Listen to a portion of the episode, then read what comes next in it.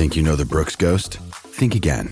Introducing the all-new, better-than-ever Ghost 16. Now with nitrogen-infused cushioning for lightweight, supreme softness that feels good every step, every street, every single day. So go ahead, take your daily joyride in the all-new nitrogen-infused Ghost 16. It'll turn your everyday miles into everyday endorphins. Let's run there. Head to brooksrunning.com to learn more. When you need mealtime inspiration, it's worth shopping Kroger, where you'll find over 30,000 mouth-watering choices that excite your inner foodie. And no matter what tasty choice you make, you'll enjoy our everyday low prices, plus extra ways to save, like digital coupons worth over $600 each week. You can also save up to $1 off per gallon at the pump with fuel points. More savings and more inspiring flavors make shopping Kroger worth it every time. Kroger, fresh for everyone. Fuel restrictions apply.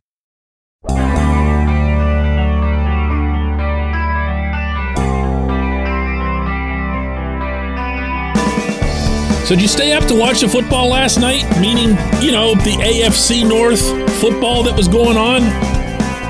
Not so impressive, was it? Good morning to you. Good Monday morning. I'm Dayon Kovacevic of DK Pittsburgh Sports. This is Daily Shot of Steelers. It comes your way bright and early every weekday if you're into hockey and or baseball. I also offer daily shots of Penguins and Pirates.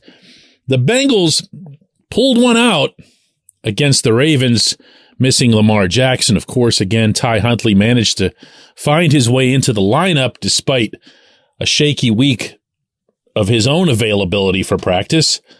And Huntley tries a plunge over the top, fumbles it, loses it to Sam Hubbard, who runs 98 yards. Bengals win by one score. And like I said, AFC North ball.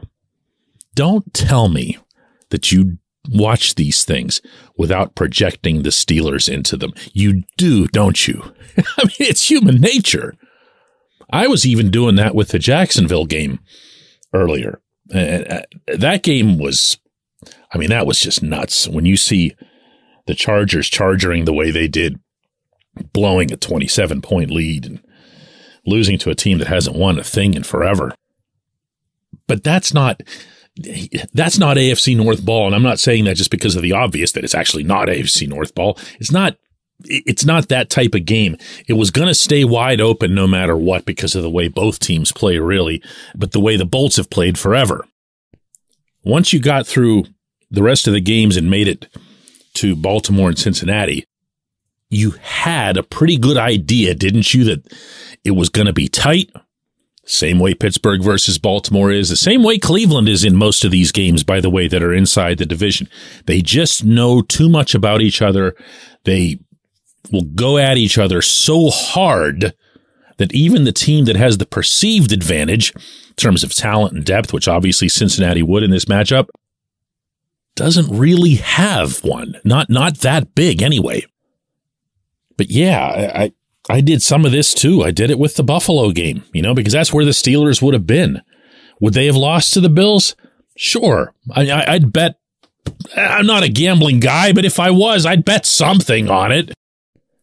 But then I also looked at how hard the Dolphins came after Josh Allen, and it reminded me of some of how the Steelers have played against Allen. Not in the most recent meeting, but in the couple before that, he just didn't get much breathing room. They were able to close him off left and right, and they were able to, from there, manage his passing game by sticking to Stefon Diggs for as long as they can. I looked at some of the players, particularly the offensive guys, because I constantly feel like the bar that we're discussing with the Steelers is related to the young offense and how well it matures. What can you expect at Point Park University in downtown Pittsburgh? Respect, rigor, relevance. That's the Point Park Pledge. You'll be treated with respect while being challenged and supported academically to graduate with career-ready, relevant skills. Visit pointpark.edu to learn more. But other than a really good night from Saquon Barkley, I didn't look at those running backs and think, man, there's one of those I'd rather have than Najee Harris. I wasn't having quarterback envy, which I kind of expected to. There were some passes that were thrown over the course of the day where you'd say, that's not a pass that Kenny would make, you know, because of the really tight, super hard trajectory of, let's say, a Joe Burrow pass. Same goes for some of what we saw from Trevor Lawrence, and Daniel Jones really had himself a day. Not sure too many people saw that coming. But at the same time, did you watch it and think, oh, sad me, I'm rooting for a team that doesn't have a quarterback? You do. You have a lot of the stuff that was on display yesterday, but specifically as it relates to the AFC North, because that's where all of these discussions start. And actually, if you go back over the Steelers' last two Super Bowl runs, you'll remember that they were both fueled first and foremost by getting through the division. This is the kind of thing that reminds me of when Bill Cowher won his Super Bowl at the downtown rally, that he just blurted out that this was such a great feeling that it was like beating the Bengals or something. And he said it and he was serious. And unless you're around these people on a regular basis and you hear how they talk about the other three teams in the division, especially Baltimore and Cincinnati, you can't appreciate how much they focus on that.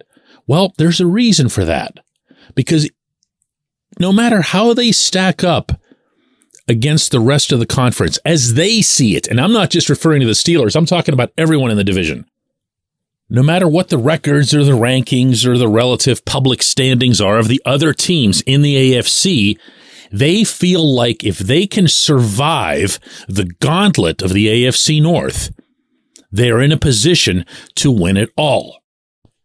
And that's fortified to a large extent by having seen the Steelers and the Ravens do it over the past couple of decades. And for that matter, even seeing the Bengals make it to the Super Bowl last year. No one was surprised that the Bengals made it to the Super Bowl. Why? Because they made it out of the AFC North. So if you look at their future, the short-term future, like 2023, meaning the Steelers, and you put it in that prism, and you ask yourself, can these Steelers, not even so much as currently constituted, but more like, what are they going to look like by the time they put their roster together and have this draft class? Can they compete with Cincinnati and Baltimore? The answer is yes. The answer is a resounding yes. Do they have the Bengals offense? No. Do they have the Ravens defense? No, not really. But do they have enough to beat either of them on the field? Yes, and they showed that in each case this year in the other team's stadium, no less, winning in Cincinnati and winning in Baltimore. Are they going to catch up with the Bengals offense in 2023? No, probably not. Are they going to be better? Yeah, they definitely will. A full year of this offensive line, a full year of Kenny as the starter, Calvin Austin being back so that those jet sweeps don't look ridiculous, presuming Matt Canada stays. Najee Harris, older and wiser, a running game that overall is light years from where it was even at the beginning of this season. They'll get there. They'll make up enough ground. Defensively, as matched up against either of these teams, that comes down to TJ Watt's health. It just does. That's an oversimplification, but it's an accurate oversimplification. They need to replenish that defensive line, I believe, and hope that that'll happen in the draft. I believe and hope that they'll go and spend a lot of money at inside linebacker. And from there, you watched the game. You did not see two teams that were performing a mile above the Steelers' plateau. When we come back, J1Q.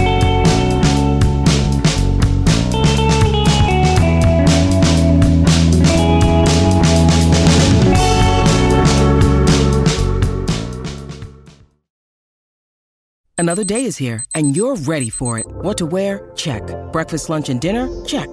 Planning for what's next and how to save for it? That's where Bank of America can help. For your financial to-dos, Bank of America has experts ready to help get you closer to your goals. Get started at one of our local financial centers or 24/7 in our mobile banking app. Find a location near you at bankofamerica.com/talktous. What would you like the power to do? Mobile banking requires downloading the app and is only available for select devices. Message and data rates may apply. Bank of America NA, member FDIC.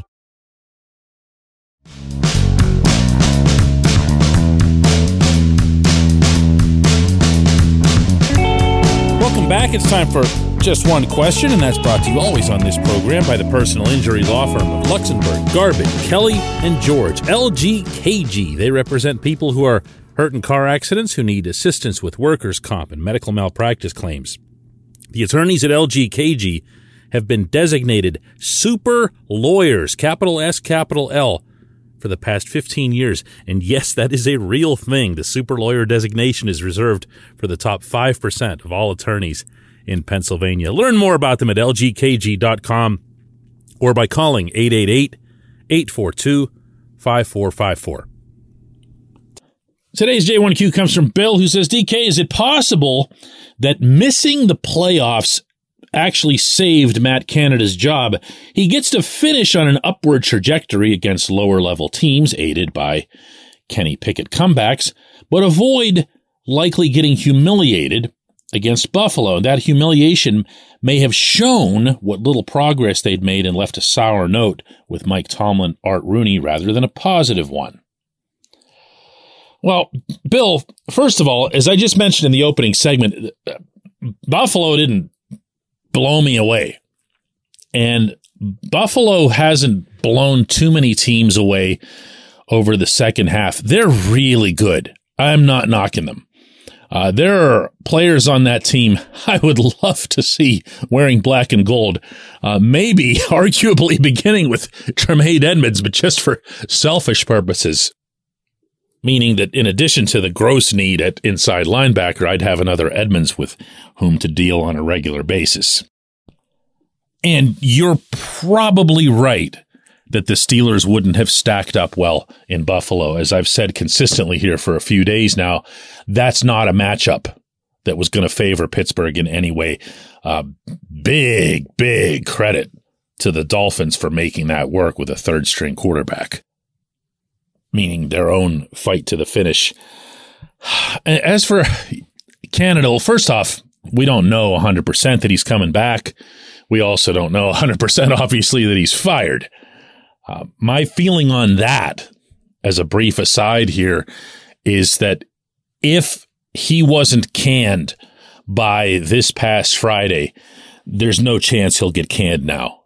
That's just not something that happens, not just in the National Football League, but in any major professional sport. You don't do that to your assistant coaches. You just don't. There were already coordinators and coaches around the NFL losing jobs, vacancies being created, interviews being conducted, and you can't do that to your guy and just hang on. And then by the time you get rid of him, the musical chairs have all filled up. No one will want to work for your team once that sort of thing becomes some recurring storyline. So yeah, at this time when I'm talking to you on this Monday morning, I believe that Canada is going to stay as the coordinator in 2023. And I also believe that, think about this for a second, no one has to make an announcement about this. If the only two people who know this are Tomlin and Canada, you're talking about two people who have a pretty strong general disdain for the media. And you're also talking about a situation in which Canada has a contract for the coming season. So there's nothing to announce. You know, it would be like putting out a press release that says the sky is blue. He's already the coordinator. They don't need to put out an announcement that says, hey, by the way, he actually is really the coordinator. So there's a chance we don't hear anything, but I believe it's done. I believe he's going to stay. And did it help his situation that he got to walk off a field as a winner for the last four games? I mean, yeah. Did it help his situation that he didn't have to go to Buffalo and have the Bills, you know, feast on his offense or make them look really, really bad like happened earlier in the season? I mean, I would say that it would in terms of our perception, our outside perception. everyone would have been a lot angry and in a lot more surly mood regarding Canada and the team in general had the Steelers ended it with an ugly loss in Buffalo. But when you're talking about inside, there's got to be just a litany of reasons that Tomlin has for keeping this coordinator, because Tomlin himself acknowledged in that final press conference that he had after the season, you know, that Canada got better. Well, what's that tell you? He didn't like what there was at the beginning. He got better. But better than what? Better at what? Only the head coach has to know that. He doesn't have to share, and I'm guessing that he's not going to. I appreciate the question. I appreciate everyone listening to Daily Shot of Steelers. We'll do another one of these tomorrow.